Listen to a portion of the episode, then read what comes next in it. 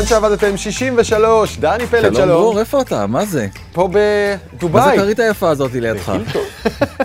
האמת שזה חדר, תשמע, חלילה לאללה, כמו שאומרים בעברית, והכמות קשרים שנוצרת היא מרתקת. כי יש הרבה דברים שגם לא הצליחו, ושנחלו אכזבות לשני הצדדים, איכשהו לא מדברים על זה בתקשורת יותר מדי, אבל אין מה לעשות, זה טיבם של יחסים, ואתה יודע את זה, יחסים עסקיים.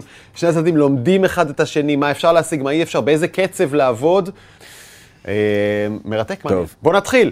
אה, אנחנו נדבר היום על מגפת ההתפטרויות בארצות הברית. אנשים אומרים, ביי, הלכתי, עזוב אותי מעבודה, ויש לזה סיבות נורא מעניינות.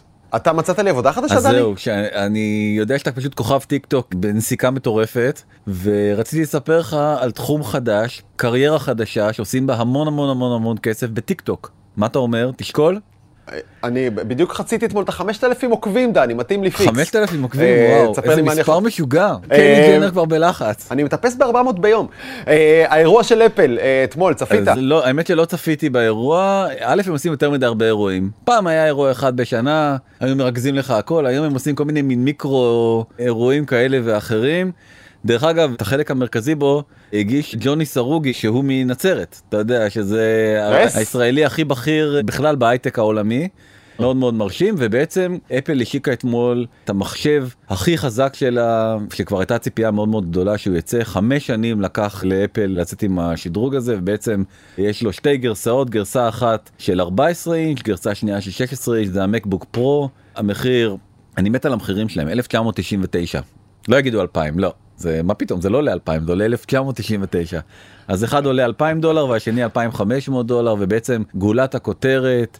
זה עוד פעם שני מעבדים חדשים M1 פרו ו-M1 מקס שהמעבדים האלה בעצם הם באמת באמת הרבה הרבה יותר מהירים גם מהדור הקודם שלהם שהוא היה יותר מהיר מכל המעבדים האחרים שהיו בשוק וגם הרבה הרבה יותר חסכוני בחשמל מה שאומר הרבה יותר זמן של אה, בטריה הם מציגים טבלה. כמובן טבלה מטעמם שמשווה את המעבדים החדשים ביחס למעבד הקודם שהוא היה מעבד מדגם אינטל. יש כאן עכשיו הרבה דברים להגיד על הדבר הזה הדבר הכי חשוב זה שבעצם אפל אתמול בהשקה בעצם אומרת ביי סופי ומוחלט לאינטל. עד אתמול בסדרות היוקרתיות שלהם אפל עדיין מכרה מעבדים של אינטל ואתמול זה היה אקורד הסיום ליחסים הבאמת צורמים של החברות האלה. שבעצם לא משחקות על אותו מגרש. תן רגע, דני, לעשות תזכורת הפרקים הקודמים למי ששכח. לפני שנה, אני חושב, דיווחנו על זה שאפל הציגה לראשונה בהפתעה גמורה, נכון? את המעבד החדש שלה, ואמרה, עד היום, במשך שנים, המעבדים של אינטל שלטו בתוך מחשבי המק. זהו, החלפנו אותם, ויש לנו מעבד הרבה יותר טוב, שאז גם נדהמנו איך אפל פתאום מסתרה לתוך שוק חדש ומורכב, ומנצחת בו את אינטל מהשנייה הראשונה. אז הנה יוצא המעבד הזה, שאנחנו רואים את הגרפים, זה כאילו פסיכי, המעבד הכי טוב של אינטל, אפל פי תשעה או פי שלושה עשר טובה ממנו. כן, זה בדיוק מה שקורה. זה מדהים כי יום לפני ההשקה הזאת כבר מנכ"ל אינטל התראיין ל-HBO ולאקסיוס וסיפר שבעצם המתחרה הכי גדולה שלהם זה אפל.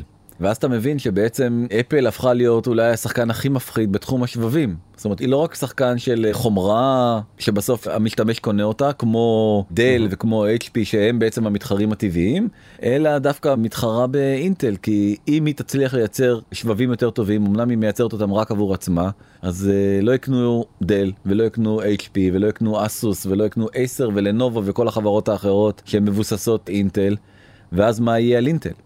אז זהו, קודם כל זה, סופר מעניין, כי פתאום מחשבי אפל מטילים צל כבד על כל עולם הווינדוס. כל מה שאמרת, כל ה- מה שקראנו פעם תואמי כן. IBM, דל ו-HP וכל אלה.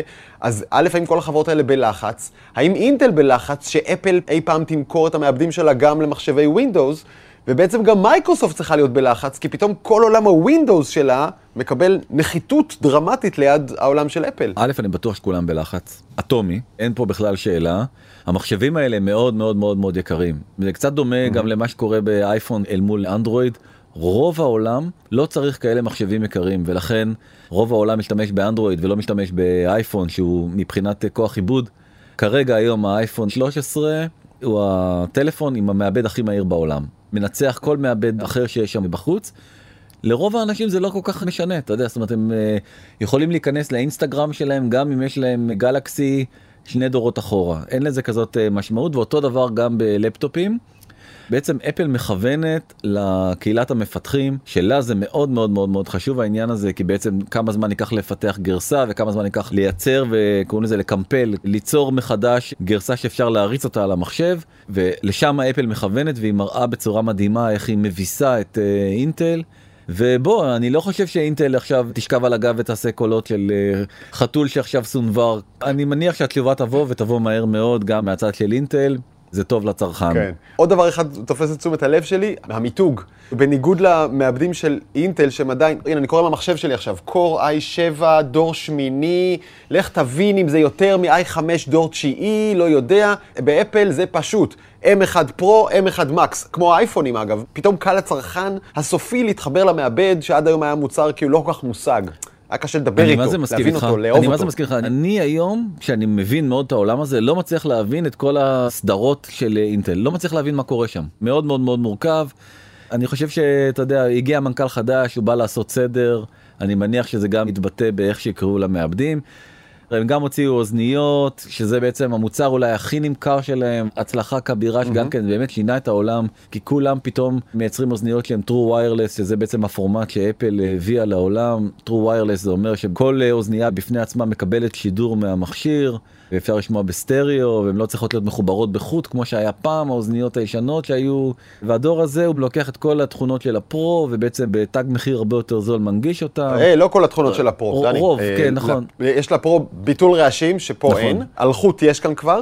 בקיצור זה לקחת את התכונות של הדגם היותר יקר וטיפה להנגיש אותו דור אחד אחורה וגם יהיה טעינה למשטח. לדור החדש של איירפודס 179 דולר הם יעלו. וגם הם הציגו דור בוא נגיד חצי דור אה, עדכון שבעיקר מה שהם עשו זה שפכו עליו הרבה צבע של הרמקולים הקטנים שלהם שנקראים הום פוד. וזאת בגלל התחרות המאיימת מצידה של אמזון וגם של גוגל. אפל הרחק הרחק הרחק מאחור בתחום הזה ועדיין לא מצליחה ועוד לא פיצחה בגלל שהיא נכנסה יותר מאוחר איך בדיוק היא מנכסת לעצמה נתח שוק מספיק משמעותי אבל יאללה, בוא נדבר, בוא נדבר על הנושא. באמת, אגב, זה עולם כלכלי מרתק שקיבל כאפה שאנחנו עוד לא רואים את הסוף שלה מהקורונה. נכון, נכון, נכון מאוד. אז באמת הקורונה, מעבר לכל הדברים של השרשרת אספקה שדיברנו עליה, ומעבר לשימוש באפליקציות ושליחויות ועוד כל מיני נושאים שאנחנו מדברים עליהם בשנה האחרונה, אחד הדברים שקרו לאנשים זה שפתאום הם התחילו לשאול את עצמם שאלות, מי אני, מה אני, טוב לי בבית, לא טוב לי בבית. והסערה האחרונה היא כי באמת בשבוע שעבר אה, פרסמה הלשכה המרכזית האמריקאית לסטטיסטיקה נתון די מדהים שהיה שיא של כל הזמנים בהתפטרויות בארצות הברית בחודש אחד כמעט חמישה אחוז משוק העבודה האמריקאי התפטר. 4.8 אחוז, וואו, כן, התפטרו מהעבודה שלהם. מה שמתחבר למה שדיברנו עליו בפרק הקודם, של הקושי לפרוק מכולות מאוניות, כי אין עובדים גם בענף הנמלים, אבל גם בהמון ענפים אחרים. תכף תראה נכון, את הגרף. אז בעצם הדבר הזה קיבל כבר את השם The Great Resignation, שזה קצת כזה מרפרר ל-The Great Recession שהיה בתחילת המאה הקודמת. אפשר לראות שאומנם יש איזה מין אה, עקומה כזאת שהולכת ועולה ועולה ועולה ועולה לאורך השנים של אנשים שעוזבים יותר ויותר מהר את מקומות העבודה שלהם מאשר בעבר. פעם להשיג קביעות באגד, אתה יודע, בדור של הסבים שלנו זה היה, או בנמל חיפה, או איפה שזה לא יהיה, זה היה חלום. המציאות הזאת היום השתנתה, אנשים רק רוצים להגשים את עצמם, לקדם את עצמם מבחינת הקריירה, והם עושים את זה על ידי מעבר יותר ויותר תכוף ממשרה אחת למשרה אחרת. ובעצם הקורונה היה דרופ רציני מאוד, כי כולם פחדו מאוד על מקום העבודה שלהם, ואף אחד לא התפטר ואף אחד לא עזב. להפך החזיקו חזק חזק חזק בכיסא רק קיוו שהדבר הזה יחלוף להם מעל הראש בלי שהם יפוטרו. והנה אנחנו בעצם יוצאים מהגל הרביעי פה בישראל ובערך באותה תקופה בכל העולם הולכת ונהיית רגיעה סביב הקורונה ואנשים פשוט עוזבים את העבודה שלהם. עכשיו, מילא זה שהם עוזבים, 65% מהאמריקאים, זאת אומרת שני שליש מהאומה האמריקאית מחפשים כרגע, בזמן שאנחנו מדברים ומקליטים את הפודקאסט הזה, מחפשים עבודה. שזה באמת מספר לא נתפס. שניים מכל שלושה אמריקאים כרגע לא שבעי רצון ממקום העבודה הנוכחי שלהם ורוצים לחשוב על מקום העבודה הבא. זה מייצר איזה מין מוביליות שלא היה כדוגמתה בהיסטוריה. ופה אני מתחבר בדיוק למה שאמרת קודם, אתה צודק, זה קורה במקביל לשיא של מקומות עבודה חדשים שמציעים עבודה. זאת אומרת אם אנשים מתפטרים mm-hmm. וכרגע לא מאיישים משרה אחרת אז בעצם נוצר איזה מין שיא חדש של פתיחת מקומות אה, משרה. ובוא נדבר שנייה למה הדבר הזה בעצם קורה אז יש ארבע סיבות עיקריות הסיבה הראשונה הקורונה גרמה לאנשים פתאום לחשוב רגע אולי אנחנו המרוץ הזה של עוד חודש ועוד תלוש שכר ועוד ועוד ועוד ועוד לא בא לנו עליו יותר ואנחנו רוצים מעט לעצור ליהנות מכל השנים הארוכות של העבודה. לא יודע לטייל בעולם לעשות את שביל ישראל כל אחד ואתה יודע והעניינים שלו אבל אה, יוצאים יותר מוקדם לפנסיה מאי פעם. זה מה שקורה כשרגע עוצרים את מרוץ העכברים, שאנחנו רגילים לרוץ על הגלגלת, פתאום עצרו את הגלגלת, ואתה יושב שנייה, ואתה אומר, לא בא לי לחזור לרוץ שם. לא בא לי. ואני חושב שזה סופר טבעי, כאילו, אנשים באמת מקדישים את חיים לעבודה, ולפעמים, אם הם לא חייבים כלכלית, יש דרכים יותר טובות להעביר את החיים שלך, אם אתה יכול להרשות לעצמך. נכון, הם גם חסכו הרבה כסף, כי בקורונה לא היה כל כך על מה להוציא, ואומרים, יאללה, עכשיו הגיע הזמן שאנחנו בעצם נדאג לעצמנו. סיבה שנייה, שהיא סיבה הרבה יותר מדאיגה, זה שבעצם הקורונה גרמה, ל... הראינו את זה ב-200 גרפים באלף אה, וריאנטים שונים. הטכנולוגיה בעצם תפסה נתח הרבה הרבה יותר מרכזי בחיים שלנו. אנחנו אפילו עכשיו עושים איזה מין שידור שלא הייתי מאמין שנוכל לעשות את זה עם זום uh, ועם לייביו ועוד uh, כל מיני אמצעים טכנולוגיים כאלה ואחרים כדי לאפשר כזה שידור פעם אי אפשר היה לעשות מין uh, שידור כזה כשאתה רואה את המצגת שמשודרת בתל אביב ואתה בכלל בדובאי אבו דאבי בחריין או איזושהי דובאי, uh, דובאי uh, כן. והחיבור הזה דרך אגב מצריך הרבה מאוד ידע טכנולוגי שלכוח העבודה הקיים לחלק ניכר mm-hmm. ממנו אין אותו. והדבר הזה בעצם מייצר כן. בעיה קשה מאוד כי האנשים פשוט נפלטו החוצה. אם פתאום במקום למכור מוצרים מאחורי דלפק בחנות של וולמארט צריך עכשיו למכור אונליין זה מחייב skill שונה לחלוטין. זה כישורים אחרים לגמרי. יפה. כן. אותי אישית הדבר הזה מאוד מאוד עניין ואמרתי בוא נסתכל לאן העולם הזה הולך ומה הם אה, מקצועות העתיד. נכנסתי ונברתי באתר של אה, הלשכה המרכזית לסטטיסטיקה האמריקאית שהוא באמת אני צוחק כי אני יודע מה מגיע אה, לא תאמינו מה הולך לקרות עכשיו ברשימת המקצועות המבוקשים נכון. זה נכון הקפיצה הגדולה ביותר הצפויה היא במפעילי טכנאי טורבינות כן. רוח. עוד פעם זה גם מתחבר מאוד לפרק מה? הקודם שלנו ולאנרגיה הירוקה שמחליפה את הנפט יש טכנולוגיה חדשה אז, אז וצריך לדעת איך להפעיל אותה ואם אתם אה, מחפשים מקצוע לעתיד. אז לכו על מפעילי טורבינות רוח, שם נמצא העתיד לפחות לפי לשכת הסטטיסטיקה. רגע, בוא, בוא נדייק. אנחנו מדברים על הגידול הצפוי בביקוש לאותו מקצוע. כלומר, אם היו עד היום מבוקשים 100 טכנאי טורבינות, אז בעוד 10 שנים יהיו צריכים 170. נכון. במקצוע הזה יש גידול עצום, זה לא אומר שהוא המקצוע הכי, עם הכי הרבה אנשים במשק. נכון. זה ממש לא אותו דבר, זה רק הגידול. אז יש לנו את מפעילי טורבינות רוח, ודי מתחת מפעילי תאים סולאריים, נכון. אבל גם בולטים אחיות. וכל מיני סוגים של מטפלים ורופאים ואנשים שמטפלים בך בבית ושירותים רפואיים, כל העולם הזה גדל מאלה. תוחלת החיים אה, הולכת ומתארכת, נתייחס לזה כי זה קצת בסתירה לסלייד הבא שאני הולך להציג, אבל בגדול תוחלת החיים הולכת okay. אוקיי. ומתארכת. כל שירותי הרפואה הולכים ותופסים מקום הרבה הרבה יותר משמעותי אבל איך לא קפץ לך תחום מדהים שהולך וגדל בש... השארתי את זה לך דני משום מה הם מצביעים על גידול עצום בעצם התחום הרביעי שיש בו את הגידול הכי גדול זה סטטיסטיקאים. עכשיו אני רק יושב וחושב וקורא את הסלייד הזה ואני אומר אוקיי הלשכה המרכזית לסטטיסטיקה מודיעה לעולם שהתחום הרביעי שהולך להיות בו אחר בגידול זה סטטיסטיקאים. אפשר את זה ביותר שקוף בבקשה? אתה, אתה, יש לך ריח, ריח, עולה ריח מוזר. כן. כן. אז uh, בסדר. טוב, שינויים דמוגרפיים, אז בשנה האחרונה, גם? בגלל הקורונה, שוב אנחנו חוזרים לקורונה, היה היפוך מגמה בכל העולם ובעצם אחרי ששנה אחרי שנה אחרי שנה יש אה, עלייה בתוחלת החיים אז הייתה צניחה של אה, שנה וחצי בתוחלת החיים. זה אומר ששוק העבודה הצטמצם, שוק העבודה הצטמצם, זה מביא לפחות עובדים ולכן יש יותר לחץ והסיבה הכי מהותית והשארתי אותה לסוף זה בעצם שהעבודה היא לא רק שכר. שכר הוא מאוד מאוד מאוד מאוד חשוב בכל פרמטר ובאמת מאז 1964 לא היה ספייק כזה בעלייה בשכר בגלל שבעצם אנשים מתפטרים אז המעסיקים מיד מנסים לפצות על העניין בעליית שכר. יש אינפלציה גם כן אי אפשר להתכחש לזה הראינו שבוע שעבר נתונים שבכל מוצרי הבסיס עלו בין 10 ל-20 אחוזים יוקר המחיה עלה. המשכורות עולות, אבל הסיבה הבאמת יותר מעניינת זה שרובנו הבנו בקורונה שמשכורת זה לא הכל. משכורת היא חשובה, היא בין השלוש סיבות הכי משמעותיות, אבל יותר חשוב, ואני מראה פה מחקר שנערך לא מזמן בקרב 20 אלף עובדים בארצות הברית ועוד 400 עובדים באנגליה אם אני לא טועה. אולי העובדה הכי חשובה זה שבעצם אנשים רוצים בלנס בין עבודה לבין משפחה. עבודה זה לא הכל. כן, שאגב, הקורונה עשתה את זה דווקא יותר קשה, כי קודם גם אנשים שאצלם היה מסודר, עבודה זה בעבודה ומשפחה זה בבית, עכשיו הדברים האלה התמזגו, הכל בבית, ולשמור על הזמן משפחה שלך נהיה אתגר יותר גדול, כשאתה יכול בכל רגע לגשת למחשב ולעבוד, וגם זה מה שדורשים ממך, בוא, יש ישיבה בשבע בערב. למה? נכון, וזה מייצר הרבה מאוד אה, לחץ וסטרס, ובעצם העובדים אומרים, אוקיי, אני חייב לפתור את העניין הזה, ואני חייב מקום עבודה שהוא בעצם טולרנטי לזה שלי כדני, יש עוד סט שלם של נושאים שהם מאוד מאוד מהותיים עבורי בחיים שלי, וצריך לתת להם אה, גם כן את המשקל בתוך אה, יום העבודה. אז זה נושא אחד. כן. והנושא השני, עוד פעם, להוציא שכר שהוא מאוד מאוד משמעותי, זה בעצם אה, סביבה שהיא סביבה רעילה. שהכרנו סיפורים ושמענו ותנועת מיטו שקם בעצם לפני קרוב לעשור, אבל אנחנו כל הזמן, כל יום יש סיפור חדש, גם עכשיו, על אה, מנהלים שלא מכבדים את העובדים או את העובדות שלהם, וניצול מרות ועוד הרבה מאוד סיפורים קשים מאוד. ולעובדים פשוט נמאס מהעניין הזה לחלוטין. כן. אגב, אתה יודע, אפשר גם לספר את זה, את הסיפור הזה מהצד ההפוך. עבור הרבה מנהלים ומנהלות, נראה להם, מה, מה, מה הצעירים האלה חושבים לעצמם? רוצים להגשים את עצמם? רוצים להתקדם בתוך שמונה חודשים מהתפקיד? מה נראה לך? זה, רק התחלת, תלמדי, לאט לאט זה. כלומר... אפשר להבין את שני הצדדים, אבל בסוף השוק יוכיח. אתה יודע, השוק הזה יצטרך להיפגש מחדש, הגרפים של ההיצע והביקוש לעובדים, וזה מה שיוכיח מי צודק. העובדים הצעירים שרוצים יחס טוב, גמישות, תשלום נאות, ויכולת להתקדם מהר, או המעסיקים שאומרים, חכה חביבי.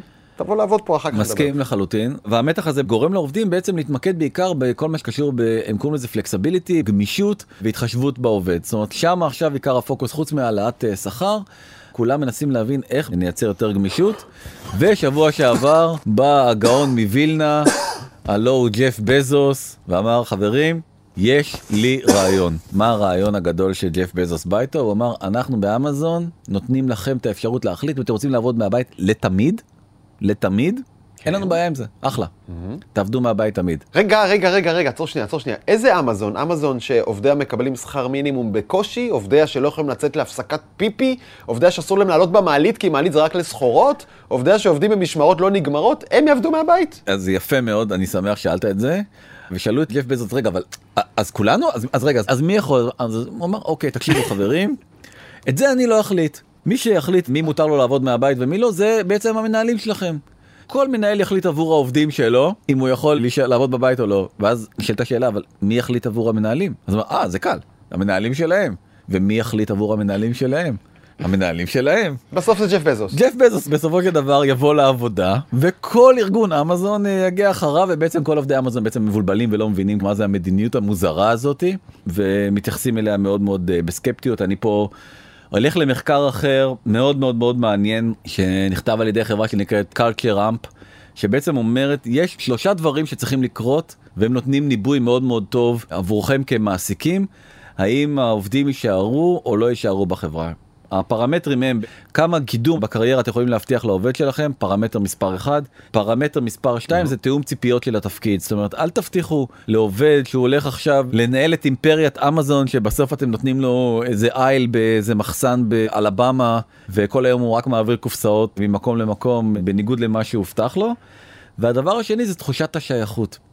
אם עובד מרגיש שהוא מאוד מאוד מאוד מחובר לארגון ומאוד מאוד מתחבר לערכים של הארגון, כך רב הסיכוי שהוא בעצם יישאר חלק מאותו ארגון. אם אתם כמעסיקים תצליחו להקפיד על שלושת הפקטורים האלה ובעצם לתת להם ביטוי אמיתי ביחסים שלכם אל מול העובדים שלכם, סיכוי גדול שהעובדים יישארו בחברה. חיבור לארגון נהיה אתגר הרבה יותר קשה כשהתפרקנו מהמשרד וכל אחד רץ הביתה. נכון. בוא נלך אבל לדבר הבא, שזה מרתק. אנחנו עובדים לפעמים, מרגישים שאנחנו עובדים הרבה מאוד שעות, עד כדי שחיקה ומוות, נכון. ואתה שואל את עצמך, מה היה קורה אם היינו עובדים כמה שעות נכון, פחות? אז אה, איסלנד היא גם אי בודד ומבודד וגם בעצם באמת יכולה לעשות ניסויים בסקייל שהוא הרבה הרבה הרבה יותר מהותי מכל אה, מקום אחר כי אה, מי שגר באיסלנד נראה לי מבין טיפה יותר טוב ממי שגר בישראל את העניין הזה של בלנס בין עבודה לעיסוקים אחרים. הם החליטו לעשות ניסוי באיסלנד שהשתתפו בו כמעט אחוז אחד באוכלוסייה מעל 20 אלף איש השתתפו בניסוי הזה אוכלוסיית איסלנד מונה 250 אלף איש. והם קיצרו את השבוע בין 3 ל-5 שעות בשבוע. והניסוי הזה בעצם מסתיים השבוע והמסקנות שלו אה, פורסמו בבלומברג והמסקנות הן מאוד מאוד מאוד נחרצות. התפוקה לא נפגעה למרות שבעצם עובדים עבדו פחות שעות בשבוע. אתה יודע, זה מזכיר לי מחקר שעשו באנגליה לפני שלוש שנים, וגילו, דיברנו על זה? כמה שעות באמת עובדים בממוצע עובדי צווארון כן, לבן. הזכרת את זה, שרוב הזמן משרדים. בעצם הם לא עובדים. כן, שעתיים חמישים. כלומר, גם אם יום העבודה יהיה ארבע שעות, הם יספיקו עם ארוחת צהריים. כי זה באמת כמות העבודה שרוב האנשים, אשכרה, אתה יודע, נותנים תפוקה. והשעות הנוספות זה פשוט מאפשר לך לדחות את המשימות שלך לאחר כך ולאחר כך ולמרוח את הזמן במהלך היום. אני רוצה לסיים את הפרק הזה דווקא בלתת לעובדים שבינינו ששומעים את הפרק הזה ומתמלאים עכשיו באנרגיה לקום ולעזוב את מקום העבודה שלהם. אז ההרווארד ביזנס ריוויו בעצם מפרסם איזשהו מאמר מאוד מאוד מעניין והוא אומר בואו נמנה לכם עכשיו חמש סיבות שבעטיין לא כדאי לכם כל כך לעזוב מהר את מקום העבודה. אם אחת מהחמש סיבות האלה מתקיימת, אולי כדאי שתשקלו להישאר עוד איזה חודש או עוד חודשיים, עוד רבעון או עוד חצי שנה, כי דברים עלולים להסתובב לטובתכם. סיבה הראשונה, mm-hmm. יש לך או לך ספונסר. כלומר, מה זה אז ספונסר? ספונסר זה אומר שמישהו בארגון מאמין בך וחושב שאתה תגיע רחוק. והוא ידאג לפרוס אה, כנף ולקחת אותך תחת חסותו או חסותה ובעצם לקדם אותך okay. בתוך הארגון. כלומר, הכוונה, הסמנכ"ל או המנכ"ל אוהב אותך, ראש המחלקה אוהב אותך אישית, דואג לך שתתקדם, מאמין בך, זה סיבה להישאר כי הוא יקדם כן, אותך. כן, Mhm. בדיוק. כדאי מאוד לשמור על הדבר הזה. הסיבה השנייה, נוצרו בחברה הזדמנויות שלא היו קודם. זאת אומרת, בעצם הקורונה הביאה גם בתוך החברות להרבה מאוד אה, הזדמנויות עסקיות, ויכול מאוד להיות שנפתחה פתאום הזדמנות שתוכל להביא לי כעובד או קידום או בעצם עניין בתפקיד שאני מאוד מאוד אה, שואף לעבור אליו ולא יכולתי לעבור אליו קודם זאת זה הדבר השני. הדבר השלישי זה שאם את נגיד לצורך העניין מנפץ את כל יעד אפשרי יש לך יעד מכירות עברת אותו יש לך יעד של החתמה של לקוחות חדשים אני לא יודע כל אחד ותחום העיסוק שלו סיכוי גדול שהדבר הזה לא נעלם מעיניו של המעביד או המעבידה. תקודמו מהר יותר ממה שאתם חושבים בעיקר עכשיו בתקופה הזאת שיש כזה לחץ על המעסיקים לבחור את העובדים הטובים ואפילו לעשות דאבל דאון עליהם וזה מה שקורה. סיבה רביעית שהיא סיבה די ברורה אבל הרבה פעמים אנחנו יש לנו איזושהי הערכת יתר לגבי הביצועים שלנו מה אנחנו נהדרים אנחנו נפלאים. תמיד אנחנו חושבים דברים נורא נורא טובים על עצמנו אבל בעצם זה לא לגמרי המצב. ויכול להיות שאנחנו עדיין לא מוכנים לקפיצה הבאה בקריירה ודווקא עוד השתפשפות של רבעון או שניים שלושה ארבעה תעזור לנו מאוד לעשות את הקפיצה הזאת בצורה יותר מוצלחת בפעם הבאה.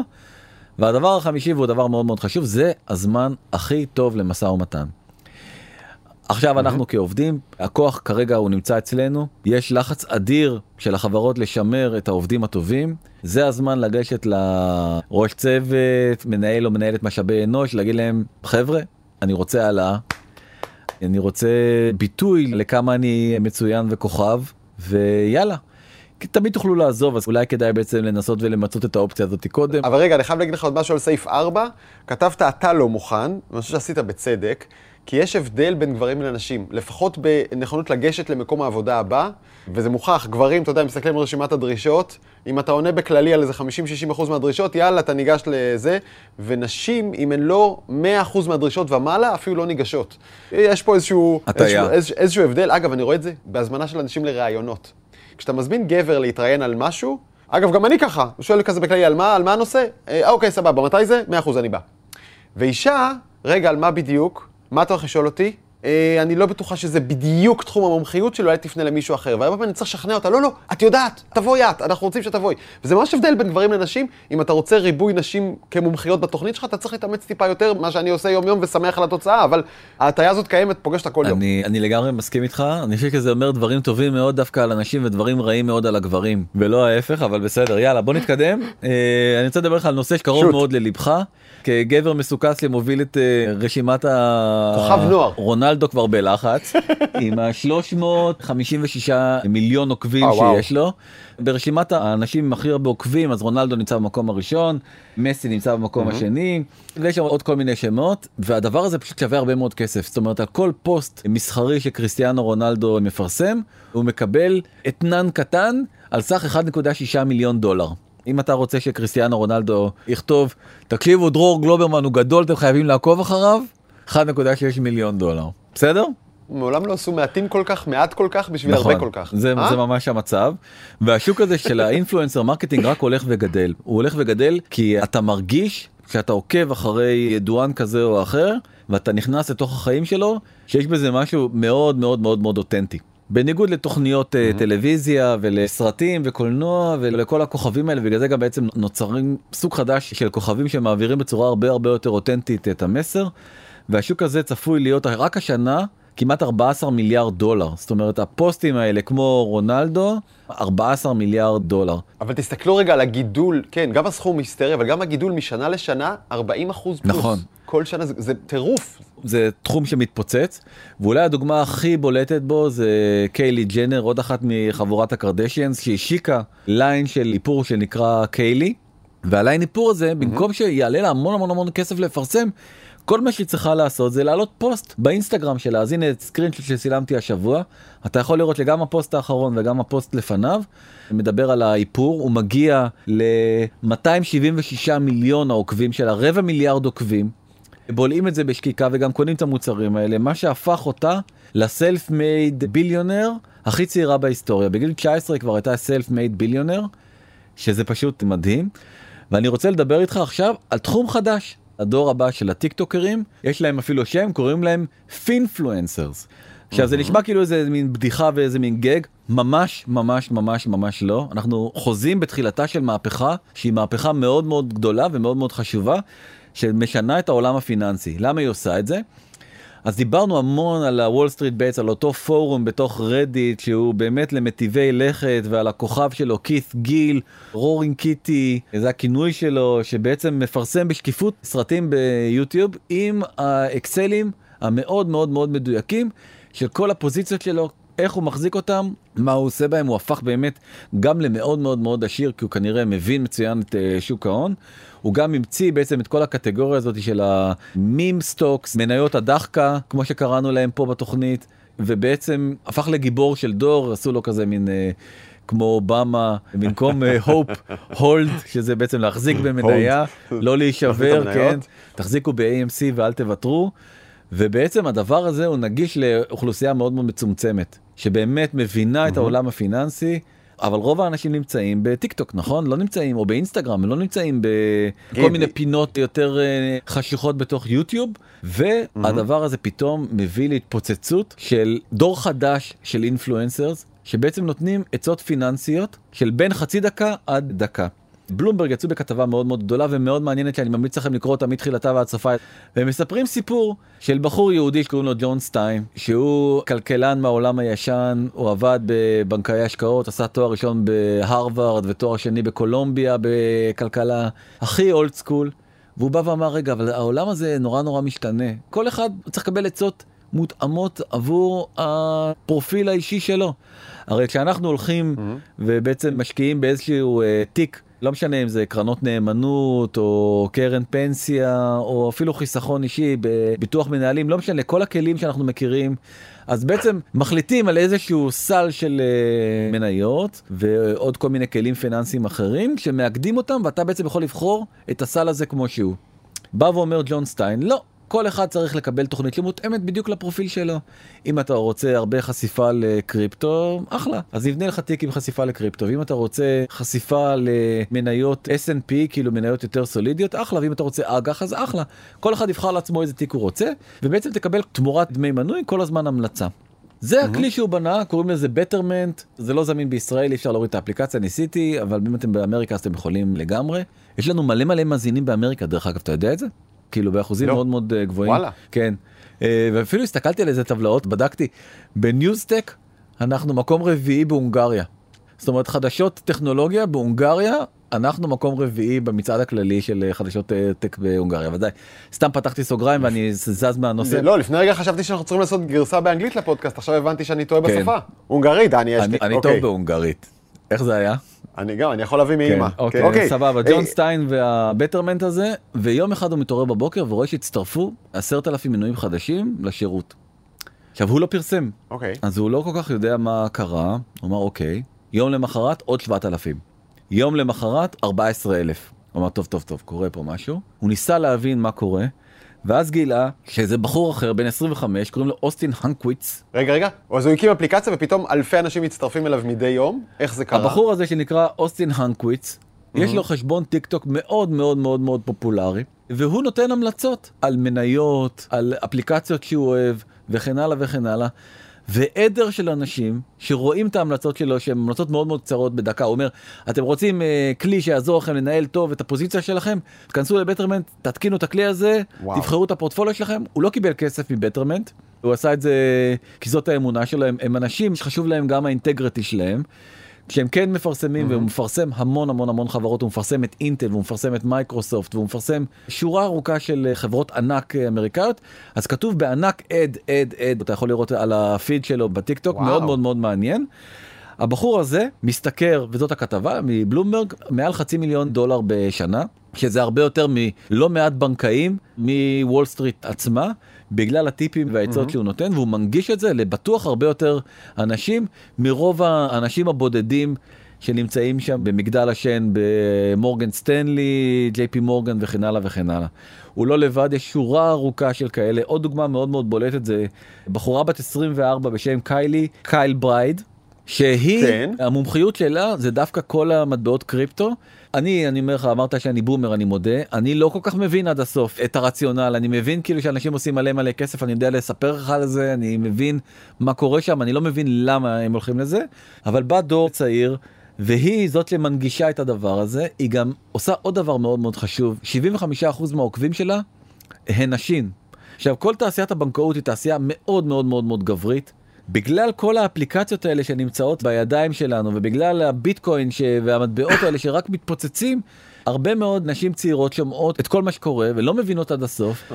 וכל ה finfluencers האלה נורא עוזרים להם להנגיש פתאום משהו שכאילו היה, אתה יודע, קצת מזכיר לי את הכמורה לפני הפרוטסטנטיות, אתה יודע שבעצם היה חבורה של כמרים שרק להם היה מותר לקרוא את uh, ספרי הקודש, רק להם היה מותר לסחור, רק להם היה מותר להבין uh, ולהסתכל בתוך הספרים האלה.